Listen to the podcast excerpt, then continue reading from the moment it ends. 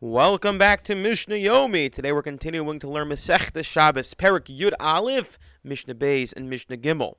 And our Mishnah is picking up where we finished yesterday, where we're discussing the position of the, the Chachamim. The Chachamim told us if someone were to throw an item from one Rosh into the next Rosh and in between these two private domains, there was a public thoroughfare. The analogy I gave was a, you have a child standing on a balcony, and he throws from one balcony to the next balcony over Broadway. They are exempt, whereas Rabbi Akiva said one is chayiv, one is liable. Says the Mishnah, Mishnah Beis, Ketzad, what exactly is the scenario of the sages? So shtei gezutzros zuk neged zuber shizarabim. Our our analogy, I didn't get it from nowhere.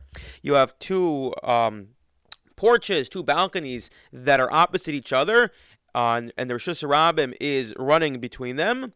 So whether you throw an item from one to the other, or even if you, if you pass it, you are exempt. Why? Because you're passing it over a reshus harabim, but it's not landing. It's not staying in the reshus harabim. It's not staying in the public thoroughfare, and therefore you are exempt.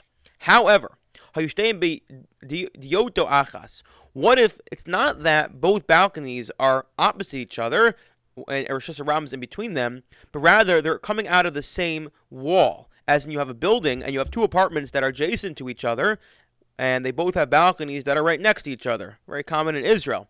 And there is a gap between your balcony and your fr- your neighbor's balcony, and that gap uh, traverses reshus harabim. So again, unlike the previous case where you're throwing a you're throwing an item or passing an item across reshus harabim. Here you're passing the item to the side of you, and it happens to be there's a, there's Rosh between you. In this case, Hamoshet Chayiv Hazorik patur. If you pass it, you hand it off. You got, the guy says, "Pass me your broom." So you hand it to him. You're out, you're liable. But if you throw it, you are exempt. What's going on here? Why is there a difference between in these two cases between passing the width of reshus harabim as you pass it across versus passing side by side where you are liable. What's the difference? So it says the Mishnah, very simple.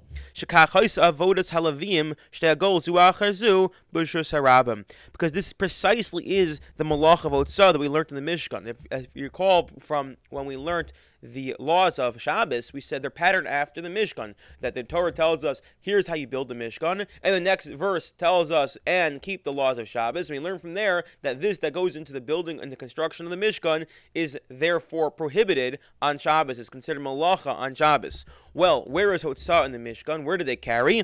So what they would do was they had these wagons which carried the heavy crush and the heavy beams, and when they had to assemble them or disassemble them, the what, would, what they would do was they would line up the wagons next to each other lengthwise, and they take the krashim, take these beams, and they pass it from one wagon to the next until it got to the furthest wagon. And then when, when, that was loaded, they would move on to the next wagon closer to the Mishkan and pass the beams from one wagon to the next wagon and then uh, load that wagon. So effectively, we have now a precedent that um,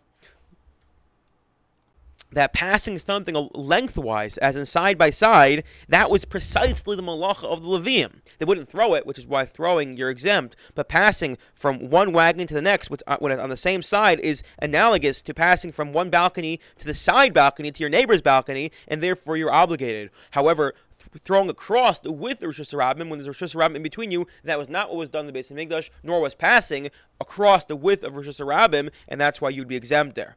So Moshe and Krashim Zulazu, if you hand the beams from, they would hand the beams from one wagon to the next one along the length of the public domain. Avalo Zarkum, they wouldn't throw it. Says the Mishnah, it's next.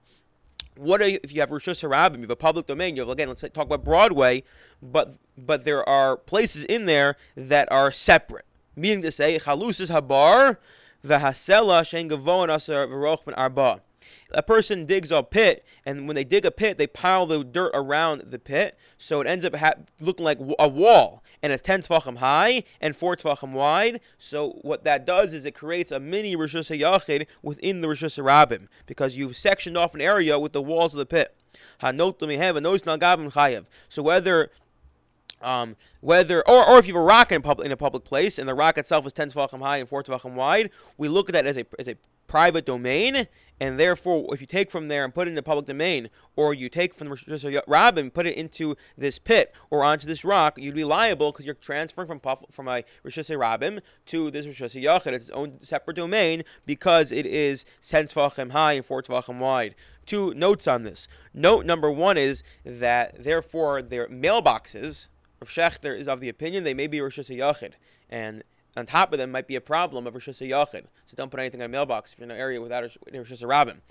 More importantly, this is also the um, halacha that in Aron Kodesh, in Aron Kodesh, in Shul, the Aron is 10 tefachim high, is um, it's four tefachim wide, and therefore it's its own private domain, which means that technically, although we stand for the Torah when the Aron's open out of respect, one need not do so if they are feeling weak or tired, or let's say on uh, on Simchas Torah when the Torah is you know the, Aron's open the whole time because we te- it's technically its own separate domain, and therefore we don't look at it as if the Torah is out and about. Whereas when the Torah is out and about, you have an obligation to stand if it's in its own separate domain, i.e., in the Aron, which is again 10 tefachim high and 4 tefachim wide, it's considered a private domain.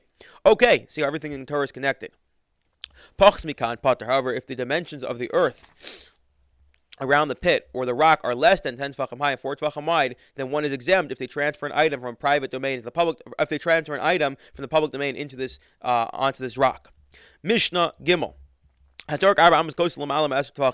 just as there's a problem the Torah tells us one is, not, one is not allowed to do hotzah. What is hotzah? So we've been defining from the very beginning of this Masechta as picking something up from a private place and putting it in a public place, or picking something up from a reshus harabim and putting it in reshus yachid, a told of is just the mere carrying of anything, any item more than four amos, which is you know, between six and eight feet in a reshus harabim. So not only is one not allowed to carry and transfer from a Rosh Hashanah to Rosh Hashanah, you also can't carry four amos in reshus yachid, in reshus harabim, excuse me.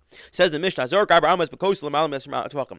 just as you can't carry, you also can't throw, because you're causing a transfer of more than four amos. So the Mishnah tells us if a person throws an item, so they take a clump of dirt and they throw it in the air, they throw it up and, and, and it hits a wall, and it lands more than 10 tefachim above the ground, so the Mishnah says, "Kazorek ba'avir." It's if they threw an item in the air and it never landed, because the, the space, airspace above ten is not considered part of the public domain. It's not considered reshus harabim.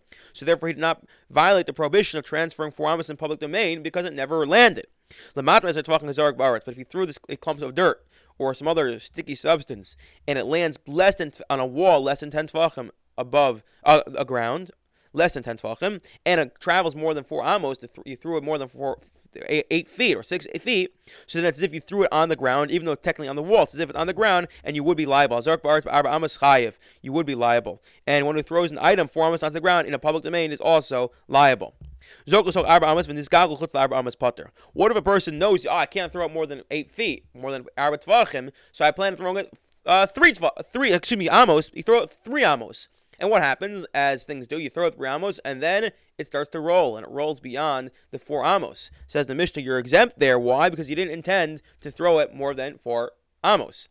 If you threw it, let's say I threw it uh, nine nine amos away and it rolled towards me, it boomeranged back, then you would be liable. I, but at, the end of the day, it didn't travel. It landed within three amos of me. Yeah, but for a moment, it landed more than that, and that's where you intended it to be. And so the fact that it rolled back to you, we discount that. We still look at it as if you threw it uh, the eight feet, the the four the four amos, and you would be liable. I wish you all a wonderful day.